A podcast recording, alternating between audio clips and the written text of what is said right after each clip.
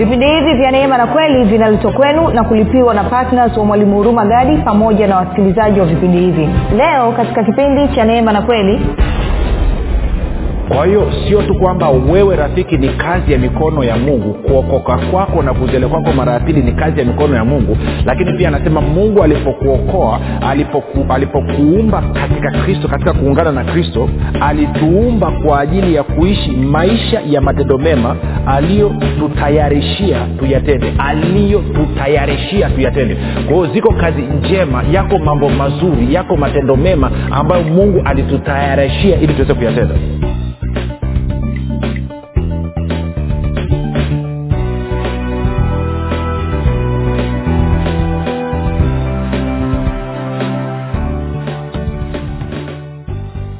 pale ulipo rafiki ninakukaribisha katika mafundisho ya kristo kupitia vipindi vya neema na kweli. Jina langu naitwa huruma gadi. Ninafuraha kwamba umeweza kuungana nami kwa mara nyingine tena ili kuweza kusikiliza kile ambacho bwana wetu yesu kristo ametuandalia. Kumbuka tu mafundisho ya kristo yanakuja kwako kila siku muda na wakati kama huu yakiwa na lengo la kujenga na kuimarisha imani yako wewe unanisikiliza ili uweze kukua na kufika katika cheo cha kimo cha utimilifu wa kristo. Kwa lugha nyingine ufike mahali uweze kufikiri kama kristo uweze kuzungumza kama kristo na uweze kutenda kama kristo. Kufikiri kwako rafiki kuna mchango wa moja kwa moja katika kuamini kwako. Ukifikiri vibaya utaamini vibaya na ukiamini vibaya utatenda vibaya na ukitenda vibaya utapata matokeo mabaya. Na ukipata matokeo mabaya maana yake ni kwamba utakuwa mtu uliyejaa manunguniko na utakuwa ukimlalamikia mungu. Lakini kama utafanya maamuzi ya kufikiri vizuri ni dhahiri pia utaamini vizuri na ukiamini vizuri utatenda vizuri. Ukitenda vizuri utapata matokeo mazuri na hivyo maisha yako yatamletea mungu utukufu. Fanya maamuzi ya kufikiri vizuri. Na kufikiri vizuri ni kufikiri kama kristo. Na ili uweze kufikiri kama kristo huna budi kuwa mwanafunzi wa kristo. Na mwanafunzi wa kristo anasikiliza na kufuatilia mafundisho ya kristo kupitia vipindi vya neema na kweli. Uh, leo tunaanza somo jipya ambalo tutakwenda nalo kwa muda wa siku saba. Na somo linaitwa mkono wa mungu katika uchumi wa mkristo. Mkono wa mungu katika uchumi wa kristo kuna mambo mengi ya kuzungumza na unasema kwa nini unataka kuzungumzia jambo hili? Ni kwa sababu kila mahali ninapozunguka na wapendwa wanapokuja ili nifanye maombi kwa ajili yao na hata wale wasiokuwa wapendwa kilio chao kikubwa ni uchumi eneo la uchumi eneo la fedha eneo la uchumi. Ndio kilio kikubwa kilichoa katika kanisa. Naweza nikasema tumefika mahali eneo la fedha na uchumi ni matatizo makubwa zaidi kuliko hata afya na kwa maana hiyo ni muhimu sisi kama wana wa mungu kuwa na maarifa sahihi ya nini mungu ametuandalia ili tuweze kutoka katika ukosefu na upungufu na umaskini tukaishi katika utele pamoja na utajiri ambao alitupatia kupitia bwana wetu yesu kristo Uh, pia nikukumbushe tu kwamba mafundisho hayo yanapatikana katika youtube uh, kwa jina la mwalimu huruma gadi ndio jina la channel. Ukifika pale subscribe lakini pia utakapoangalia video yote tunaomba uweze kulike pamoja na kushare. Na kama ungependa kupata mafundisho ya kwa njia ya sauti basi tunapatikana katika google podcast katika apple podcast na katika spotify. Nako pia tunapatikana kwa jina la mwalimu huruma gadi. Na ukifika pale subscribe na utakaposikiliza fundisho lolote usiache kushare na wengine na kama ungependa kupata mafundisho haya pia kwa njia ya whatsapp ama telegram basi kuna grupu linaitwa mwanafunzi wa kristo. Unaweza ukatuma ujumbe mfupi tu ukasema niunge katika namba 7895242 7895242 nawe utaunganishwa nitoe shukurani za dhati kwako wewe ambao umekuwa ukisikiliza na kufuatilia mafundisho ya kristo kila itwapo leo lakini zaidi ya yote umekuwa ukihamasisha wengine nao waweze kusikiliza. Nakupa ongera sana. Na kama unanisikiliza kwa mara ya kwanza nikupe angalizo dogo tu. Kwanza nikukaribishe na nikupe ongera kuweza kukutana na mafundisho ya kristo lakini pili nikupe angalizo dogo tu kwamba mafundisho ya kristo ni tofauti sana na mafundisho ambayo umezoea kuyasikia. Na kwa maana hiyo kwa mara ya kwanza utakaposikiliza utaona kama yanapingana na kile ambacho unakifahamu na kile ambacho unakiamini na badala ya wewe kuzima redio yako ama kutoka katika grupu kwa hasira naomba nipe siku tatu mfululizo za kunisikiliza nikiamini kwamba roho mtakatifu ana uwezo wa kushughulika na moyo wako na kukuletea ufunuo wa kile ambacho kristo amekifanya nawe uweze kushiriki na kufurahia maisha na utoke katika huo mzigo hilo kongwa ambalo umelivaa ambalo limekufanya uone ukristo na kumwona mungu ni mgumu. Kwa naamini utanipa hiyo nafasi.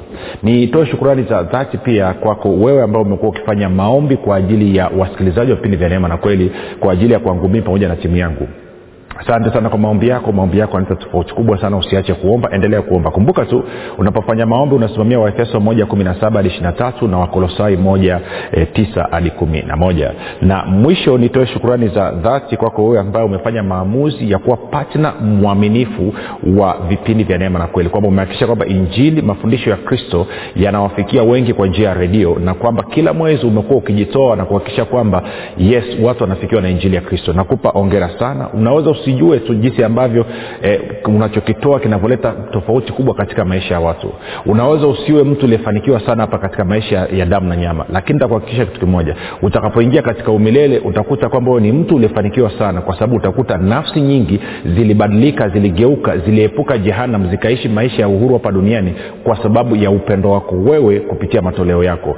Kwa hiyo nakuhakikishia nakupa moyo nakupa moyo kabisa endelea wala usiache. Na kama hujafanya maamuzi ya kuwa pati na vipindi vya neema na kweli ili kuhakikisha kwamba injili inakwenda kwa njia ya redio basi nakushauri uweze kufanya namna hiyo basi baada ya kusema hayo twende moja kwa moja katika somo letu. Kama nilivyosema hapo awali eh, kwamba somo lina kichwa kinachosema eh, mkono wa mungu katika uchumi wa mkristo. Mkono wa mungu katika uchumi wa mkristo.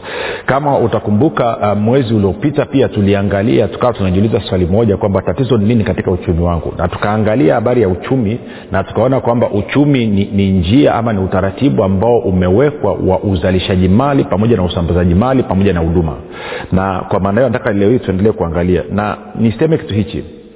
Um, nili, nili, nilikuwa arusha na kimsingi karibu kila mtu aliyekuja kuniona kwa binafsi kwamba anahitaji maombi kilio ni uchumi eidha watu wanadaiwa kodi za nyumba eidha watu wanadaiwa ada za watoto eidha watu wana madeni ama watu wana mipango mizuri wanataka kufanya shughuli fulani lakini hawana mtaji wengine wanatamani kujenga nyumba hawana hela na wengine hata hela ya matumizi tu ya chakula cha kila siku eh, ni ngumu ni matatizo. Eh, nakumbuka mama mmoja alikuja akamkaa anamhudumia ana, anaeleza kitu cha kwanza wa, sorry, mme wake amemkimbia na kwa maana amemwacha na watoto wawili. Na ananyambia mtumishi nisipokwenda soko kuu kwenda kuuza nyanya pale maisha sita, sitapata chakula cha kulisha watoto.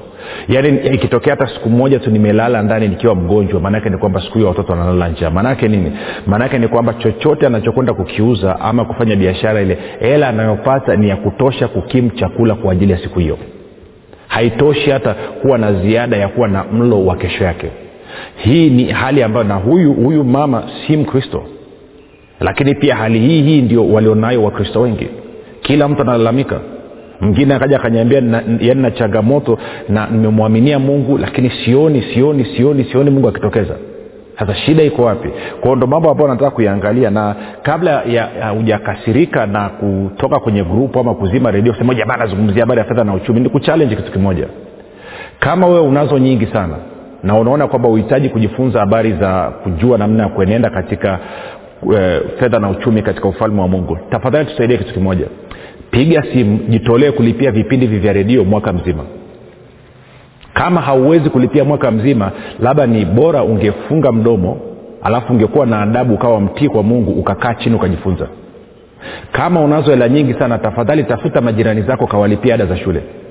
Tafuta watu kanisani kwenu ambao wanadaiwa kodi ya nyumba nenda kawalipie otherwise unatuletea kiburi cha kijinga tu ambacho hakina akili wala hakina mantiki. Unabisha kitu ambacho wewe mwenyewe kwenye matatizo hayo hayo. Bibilia inasema nini katika hosea nne sita? Inasema watu wangu wanaangamizwa kwa kukosa maarifa. Na anasema kwa kuwa umeyakataa maarifa mimi nimekukataa wewe usio kuhani kwangu na watoto wako nimewakataa. Na katika eneo ambalo tuna shida ni hili hapa. Na ndio maana wakristo wengi wanatafuta shortcut na wanakwenda wanaambiwa labda njoo ukifanya hivi utapata hivi ukifanya hivi utapata hivi ufanya hivi utapata hivi. Njoo ufanya hichi fanya hichi chukua kitu hichi beba hichi kanywa hichi kaogee hichi kafanyie hichi kafanyie hichi. Na yote ni kwa sababu wamekataa maarifa na kwa maana wanatafuta shortcut. Na niseme kitu kingine kimoja. Changamoto tunayopata katika ukristo haswa afrika na nizungumzie katika nchi yetu ya tanzania. Asilimia kubwa ya watu waliokoka na kuja kanisani ni watu ambao mazingira yao background yao ni mazingira ya kishirikina mazingira ya ushirikina. Na kwa maana hiyo wanapokuja kanisani ama wanapokuja kutafuta msaada kwa mungu wakikutana na mafundisho wanapata shida kidogo. Wanachotaka wanataka vitu ambavyo vinafanania kule kule walipokuwa kwenye ushirikina ndio maana ukitangaza ukasema kwamba njooni tutakuja kukomboa nyayo watakuja mamia na maelfu ya watu. Ukiwaambia watu njooni kwamba nyota zenu zimeibiwa njoo turudishe nyota ama njooni tusafishe nyota watakuja maelfu ya watu. Kwa sababu gani? Ni lugha ambayo inafanania ushirikina kule ambako walikuwa na kwa bahati mbaya wamekuja ndani ya mwili wa kristo ndani ya kanisa hawajakubali kubadilisha kufikiri kwao. Na mbaya zaidi kuna watumishi ambao nao wanafundisha na kuwahudumia watu pasipo kufanywa upya katika kufikiri kwao. Kwa hiyo wanachofanya wanachukua staili za kishirikina wanazileta kanisani wanachanganya na jina la yesu alafu wanasema wanatoa huduma kwa ajili ya yesu. Na ndio maana unaona watu wana maangaiko kila siku watu wanakula hasara kila siku na maisha yao hayabadiliki. Sasa kwa nini? Bwana yesu alifungua watu aliponya watu. Ukita, kama unataka kuona nenda ingia kwenye tunarusha clips kila siku za kwenye kwenye whatsapp na kwenye telegram na kwenye youtube. Tunafanya nini? Tunahudumia watu. Njoo uone udhirisho wa nguvu za mungu. Njoo uone watu wakipona wakifunguliwa. Lakini tunafahamu kama ilivyokuwa kwa bwana yesu kwamba cha muhimu sana ni kufundisha watu ningeweza nikazunguka nikaanza kudhihirisha nguvu za mungu. Na nitawapata wengi tu nikaja na staili chungu mzima. Nikaanza kusema njoo chukua mafuta haya laki mbili na hamsini utapata haya mafuta atakubadilisha. Njoo chukua chumvi ukilipa shilingi laki tano atabadilisha maisha yako. Na nikwambie kitu itafanya kazi lakini kwa muda. Kwa nini? Kwa sababu ile nguvu ya mungu itakapoisha nguvu yake itakapochuja kwa sababu nimetokea kwenye ufahamu wa agano la kale anasema utukufu wa agano la kale unaenda ukififia na utukufu wa agano jipya unaenda ukiongezeka. Kwa hiyo ikishafifia unarudi kwenye matatizo pale pale. Lakini bwana yesu sio tu kwamba alifungua watu aliponya watu lakini pia alikuwa akifundisha watu. Ndio maana akasisitiza akasema nendeni mkawafanye mataifa yote kuwa wanafunzi wangu. Sasa nitakwambia kitu hichi. Kinachokusumbua rafiki kama unapata changamoto katika fedha na uchumi maanake mmoja hujazijua njia za mungu musa ukisoma kwenye zaburi ya mia moja na tatu bibilia inasema wazi kabisa kwamba mungu alimjulisha musa njia yake ama njia zake na wana wa israeli matendo yake. Tuko sawasawa sasa sijua uko kambi ipi. Je wewe ni kambi ya wale ambao wanataka kujua njia ya mungu ilivyo katika eneo la fedha na uchumi ama ni kati ya wale watu ambao wanataka kuona matendo ya mungu sasa mimi nataka nikufundishe vyote viwili. Nataka nikufundishe uweze kuijua njia ya mungu katika eneo la fedha na uchumi lakini wakati huo huo pia uweze kuyaona matendo uweze kuona mkono wa mungu katika fedha na uchumi wako. Na, na mimi unanipata vizuri. Kwa hiyo kwa kwanza na somo letu leo hii baada ya utangulizi huo najua umekuwa mrefu sana lakini tabasamu. Tunaongea tu. Twende kwenye ezra kitabu cha ezra mlango wa nane mstari wa ishirini na moja. Tutasoma mpaka e, mstari wa ishirina tatu. Ezra mlango wa nane mstari wa ishirina moja hadi wa ishirina tatu. Kuna mambo kadha wa kadha tutayanyofoa pale tutajifunza na, na kuhakikishia yatabadilisha maisha yako kama utasikiliza kwa lengo la kutaka kuelewa lakini pia na utayari wa kufanyia kazi hicho ambacho mungu anasema. Anasema hivi ndipo huyu ni ezra anazungumza. Sasa nikupe nikupe nikupe nini? Nikupe background kidogo. Ezra alikuwa ni mwalimu ni mfundishaji wa sheria ya mungu ama torati ya mungu. Wakati israeli wamekwenda utumwani walichukuliwa wakapelekwa utumwani babeli ama babiloni. Na wakati huo sasa mungu anaanza harakati za kuwarudisha israeli kwenye uh, yerusalemu israeli katika, katika nchi yao wenyewe unafahamu nehemia aliambiwa akajenge ukuta wa yerusalemu. Alafu tunafahamu mtu kama wakina, wakina agai hapo na wakina zerubabeli waliambiwa wajenge hekalu. Alafu tunajua ezra aliambiwa aanze kufundisha watu sheria ya mungu kwa sababu watu walivyokuwa utumwani walimsahau mungu na kwa maana hiyo wakaanza kujichanganya na kujifunza na kujichafua na mambo mengine. Na kwa maana hiyo wakati anaambiwa afanye hiyo ezra akaenda kwa mfalme na mfalme akampa kila kitu ambacho alikuwa anahitaji. Ezra kama ambavyo tutaona hapo mbele ili kwa ajili ya hiyo kazi. Kwao wakati amepewa fedha dhahabu na mali nyingine kwa ajili ya kupeleka yerusalemu akawa ana changamoto kwamba tunapitaje katika hiyo njia tukiwa na vitu vya thamani namna hii na wakati kuna wanyang'anyi. Kwao sasa naanzia mstari wa ishiri moja sikia anavyosema. Anasema ndipo nikaamuru kufunga hapo penye mto ahava ili tupate kujinyenyekeza mbele za mungu na kutafuta kwake njia iliyonyoka kwa ajili ya sisi wenyewe na kwa ajili ya watoto wetu na kwa mali yetu yote. Kwao maombi yake anayofanya ni kwa ajili ya kwao wenyewe kwa ajili ya watoto na kwa ajili ya mali zao. Na nitakuhakikishia kitu kimoja nitarudi hapo lakini nikuhakikishie mimi na wewe kama wakristo kwenye maombi yako na kumtafuta bwana siku zote haya ndo mambo matatu ambayo yanatukamata.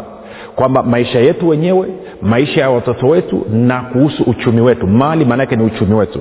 Sasa anasema hivi anasema maana naliona haya ama aibu kumwomba mfalme kikosi cha askari na wapanda farasi ili kitusaidie juu ya adui njiani kwa maana tulikuwa tumesema na mfalme tukinena mkono wa mungu huu juu ya watu wote wamtafutao kuwatendea mema bali uweza wake na ghadhabu yake ni kinyume cha wote wamwachao basi tukafunga tukamsihi mungu wetu kwa ajili ya hayo naye akatukubali sasa kuna vitu vingi kabisa hapa vya kuzungumza na tutavizungumza na nitataka tu unisikilize kwa makini tu alafu vitakusaidia. Kitu cha kwanza huyu ezra anasema niliona aibu kwenda kwa mfalme tena. Mfalme ameshanipa fedha ameshanipa dhahabu ameshanipa vitu vya kwenda kutoa kule yerusalemu kwa mungu wetu. Alafu nilikuwa nimeshajisifia ukuu na uwezo wa mungu wetu. Alafu nikaona aibu kurudi kwake tena kumwambia kwamba unajua naomba nipe askari kwa hiyo anasema tukaamua nini? Anasema tukaamua kufunga na kunyenyekeza mbele za mungu na kutafuta na, na kutafuta kwake njia iliyonyoka. Alafu anasema kwa ajili ya sisi wenyewe na kwa ajili ya watoto wetu na kwa mali yetu niondoe neno mali niweke na kwa ajili ya uchumi wetu. Sasa nikuulize kitu hichi. Katika maisha yako ya kila siku katika maisha yako na uchumi wako mungu ana nafasi kiasi gani? Mungu ana sauti kiasi gani katika maamuzi yako ya kila siku yanayohusiana na maisha yako wewe mwenyewe yanayohusiana na watoto wako na yanayohusiana na uchumi wako sasa hivi unachokifanya jinsi ambavyo wewe unaenenda sasa hivi na jinsi ambavyo watoto wako unawalelea na jinsi ambavyo uchumi wako unauendesha je ni sawasawa na maelekezo ya mungu? Ni sawasawa na njia ya mungu? Ama umefanya tu kile ambacho umeona ni sahihi katika akili yako? Hebu nikuulize kazi ulionayo sasa hivi ajira ulionayo sasa hivi je uliipata kwa sababu ulikwenda ukamuuliza mungu na mungu akakuelekeza kwenye hiyo ajira unasema nilienda nikaombewa kanisani. Kwenda ukaombewa kanisani ukapata kazi ni jambo moja. Kwenda wewe mwenyewe mbele za mungu ukazungumza na mungu ukasema mungu nimemaliza chuo kikuu sasa hivi. Ninakuja mbele zako kuuliza ni njia gani sahihi ambayo unataka mii nifuate je unataka mimi nikaajiriwe? Je unataka mimi nifungue biashara yangu mwenyewe? Ama unataka nikutumikie kwa maana ya kwenda kuwa mtumishi wa madhabauni alafu mungu akujibu na kuhakikishia inawezekana unanisikiliza ukuwahi kufanya namna hiyo. Eh, ulipomaliza chuo kikuu ama ulipomaliza shule ukaenda na hamsini zako. Na wengine mmefungua biashara. Ulivyoenda kufungua biashara labda kwa sababu hauna elimu. Ama una elimu lakini ukaamua kufungua biashara. Okay je ulikwenda mbele za mungu ukamuuliza kwamba mungu nasikia msukumo wa kufanya biashara ndani mwangu. Nina maswali mawili natafuta msaada maelekezo kutoka kwako. Swali langu la kwanza ni hili je ni mapenzi yako mimi kufanya biashara wakati huu? Na mbili kama ni mapenzi yako mimi kufanya biashara biashara gani ambayo ungependa mimi niifanye? Biashara gani ambayo umeniandalia mimi kuifanya? Hmm? okay. Watu wanaanza kupata kigumizi. Ngoja ni pozi hapa alafu tende mahali nikakuonyeshe alafu tutarudi hapa kwenye ezra. Tende kwenye waefeso mlango wa pili. Nina, ninaamini kabisa hili somo litafungua watu wengi sana na litasaidia watu wengi sana. Ndio maana nakusii rafiki wewe unayesikiliza usiache kumshirikisha rafiki yako. Usiache kumpelekea eh, kumpelekea kumpelekea somo hili naye aweze kusikiliza. Okay. Na, nataka tusome kitu kwa sababu ya, ya, ya, ya, ya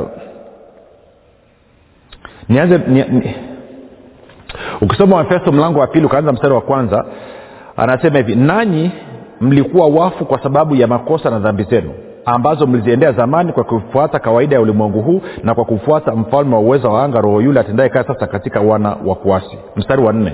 Anasema uh, lakini mungu kwa kuwa ni mwingi wa rehema kwa mapenzi yake makuu aliyotupenda hata wakati ule tulipokuwa wafu kwa sababu ya makosa yetu alituhuisha pamoja na kristo yaani tumeokolewa kwa neema nane. Anasema kwa maana mmeokolewa kwa neema kwa njia ya imani ambayo hiyo haikutokana na nafsi zenu ni kipawa cha mungu. Wala si kwa matendo mtu awaye yote asija akajisifu. Kwao anasema uokovu wetu ni matokeo ya mchanganyiko wa neema na imani. Ni zawadi kutoka kwa mungu. Hakuna lolote lilolifanya zaidi ya kupokea.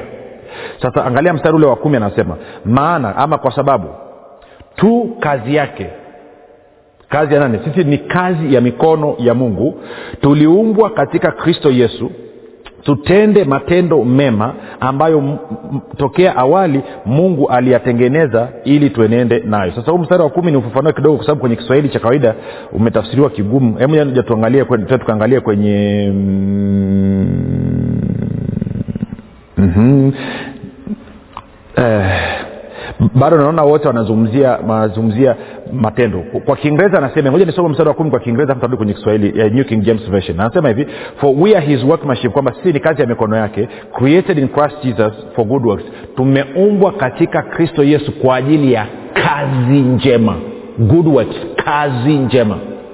Sio matendo mema kazi njema tuko sawasawa ambayo mungu alitangulia kuyaandaa awali kabla ya kuwekwa misingi ya ulimwengu. Tafsiri ya neno tungesoma hivi ni, ni matendo mema afu niingize kazi njema. Anasema hivi kwa maana sisi ni kazi ya mikono ya mungu tuliumbwa katika kristo yesu ili tupate kutenda kazi njema ambayo mungu alitangulia kuyaandaa kazi njema ambazo mungu alitangulia kuziandaa ili tupate kuishi katika hizo kwa hiyo sio tu kwamba wewe rafiki ni kazi ya mikono ya mungu kuokoka kwako na kuzele kwako mara ya pili ni kazi ya mikono ya mungu lakini pia anasema mungu alipokuokoa alipoku, alipokuumba katika kristo katika kuungana na kristo moja nikusomea bibilia habari njema anavyosema. Anasema hivi sisi ni viumbe vyake mungu na kwa kuungana na kristo yesu alituumba kwa ajili ya kuishi maisha ya matendo mema aliyotutayarishia tuyatende. Aliyotutayarishia tuyatende. Kwa hiyo ziko kazi njema yako mambo mazuri yako matendo mema ambayo mungu alitutayarishia ili tuweze kuyatenda. Sikia bibilia ya tafsiri ya kusema kwa, kwa, kwa rahisi tku inavyosema. Inasema mungu ndiye aliyetufanya hivi tulivyo ametuumba wapya katika kristo yesu ili tutende mambo mema katika maisha yetu. Mambo aliyokwisha kutupangia mambo aliyokwisha kutupangia mambo aliyokwisha kututayarishia. Kwa hiyo kwa lugha nyingine wewe ulivyookolewa wewe ulivyozaliwa mara ya pili wewe ni kazi ya mikono ya mungu. Uliumbwa kwa kuunganishwa na kristo na mungu amekuandalia kazi njema za kufanya amekuandalia mambo ma- mema ya kufanya amekuandalia mambo mazuri ya kutenda. Sasa swali linakuja hayo mambo aliyokutayarishia je umeshawahi kuthubutu kwenda mbele zake na kumuuliza? Na kusema kwamba mungu mimi ni kazi ya mikono yako. Uliniumba katika kuungana na kristo ili niweze kutenda kazi njema. Leo hii nakuja mbele zako nikijua kwamba umekwisha kuniandalia kazi njema ambazo natakiwa kuzifanya. Kwao leo hii nimekuja kusikia mwongozo wako nimekuja kupokea maelekezo kutoka kwako naona jinsi unavyopaniki nafikiri wanasema du sasa hivi na miaka stini nimesha staafu alafu hey, hey, mbona sikujua? Hujachelewa ndugu nina habari njema kwako. Abrahamu aliitwa akiwa na miaka sabini na tano akaanza utumishi. Musa aliitwa akiwa na miaka themanini kwao bado hujachelewa. Kwao bado, bado uko fiti kabisa yani. Kwao una uwezo wa kurekebisha una uwezo kurekebisha. Na wengine wanauliza sema sasa mwalimu inakuwaje? Mimi tayari nilishaenda kwenye kazi ambayo kweli sikumuuliza mungu niko ndani ya hiyo kazi. Mimi tayari nafanya biashara kweli sikumuuliza mungu niko ndani ya kazi nafanyaje? Usipaniki. Usikonde tutairekebisha. Tutairekebisha. Kwa kama tayari uko kwenye kazi umeajiriwa na kama tayari uko kwenye biashara ambayo unaifanya pamoja na kwamba haukumuuliza mungu jifariji na kitu hichi. Kwamba una uwezo wa kwenda mbele namwambia baba natambua kwamba wewe uliniumba mimi ndani ya kristo yesu uliniumba katika kuungana na kristo. Mimi ni kazi ya mikono yako. Na ukanipangia matendo mema kazi njema za kufanya katika maisha yangu ya hapa duniani. Ninayo hii kazi ambayo ninaifanya sasa hivi. Ninayo hii biashara ambayo ninaifanya sasa hivi. Baba nakuja mbele zako natiisha kazi yangu natiisha biashara yangu mbele zako. Kuanzia leo hii nataka nienende katika kazi hii nienende katika biashara hii sawasawa na matendo mema sawasawa na kazi njema ambazo umekwisha kuniandalia nitembee katika hizo. Kwao naomba unionyeshe anifundishe naomba roho wako aongoze hatua zangu ili niweze kuenenda sawasawa na makusudi yako sawasawa na mapenzi yako. Kwa sababu mimi sijajiumba mwenyewe. Mimi ni kazi ya mikono yako mungu. Kwa hiyo leo hii najitiisha mimi pamoja na kazi yangu. Najitiisha mimi pamoja pamoja na biashara yangu. Kwao anza kuniongoza leo kwa sababu najua kupitia mimi kupitia wewe mwongozo wako na uongozi wa roho mtakatifu nitakuwa na ufanisi zaidi katika hii kazi. Nitakuwa na tija zaidi katika hii kazi. Nitakuwa na tija zaidi katika hii biashara na ufanisi zaidi katika hii biashara. Na kwa maneo nitazidi sana katika kila kazi njema. Sasa ukifanya hivyo wakorinto wa pili tisa mstari wa nane anasema na mungu aweza kunini? Kuwajaza neema za kila namna ili wakati wote muwe na riziki za kila namna na mzidi sana katika kila kazi njema. Hivyo ndivyo ambavyo tunaifikia neema ya mungu ambayo imetuokoa. Sasa unajua kitu rafiki muda umeisha. Na kama haujazaliwa mara ya pili unanisikiliza sema du mimi niko nje kabisa ya mungu hatua ya kwanza ni kumpokea yesu kristo kuwa bwana mwokozi wa maisha yako alafu ataanza kuongoza. Fanya maombi yafuatayo. Sema mungu wa mbinguni nimesikia habari njema. Ninaamini yesu kristo ni mwanao. Alikufa msalabani ili aondoe dhambi zangu zote. Kisha akafufuka ili mimi niwe mwenye haki. Nakiri kwa kinywa changu ya kuwa yesu ni bwana bwana yesu ninakukaribisha katika maisha yangu. Uwe bwana na mwokozi wa maisha yangu. Asante kwa maana mimi sasa ni mwana wa mungu. Rafiki nakupa ongera kwa hayo maombi mafupi kabisa leo hii umeingia na kujiunga na familia ya mungu. Ninakukabidhi mikononi mwa roho mtakatifu ambako ni salama ana uwezo wa kutunza mpaka siku ile kuu ya bwana wetu yesu kristo. Basi tukutane kesho muda na wakati kama huu. Jina langu naitwa hurumagadi. Kumbuka yesu ni kristo na bwana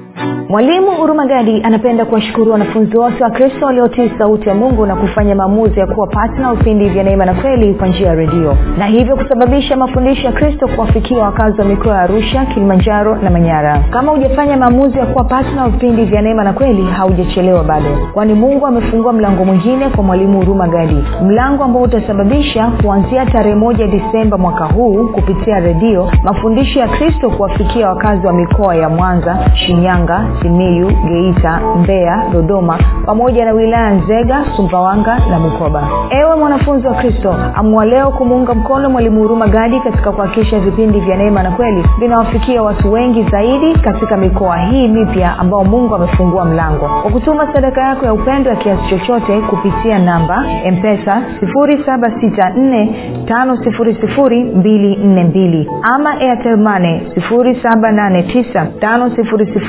7895242 ama tigo pesa 6735242 nitarudia.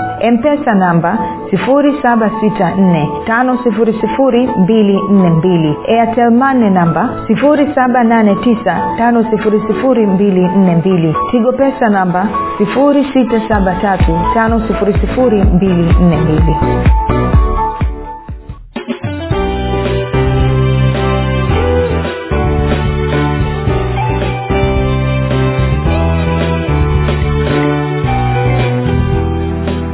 umekuwa ukisikiliza kipindi cha neema na kweli kutoka kwa mwalimu huruma gadi kwa mafundisho zaidi kwa njia ya video usiache kusubscribe katika youtube chanel ya mwalimu huruma gadi na pia kumfuatilia katika apple podcast pamoja na google podcast kwa maswali maombezi ama kufunguliwa kutoka katika vifungo mbalimbali vya ibilisi. Tupigie simu namba 7645242 au 7895242 au 6735242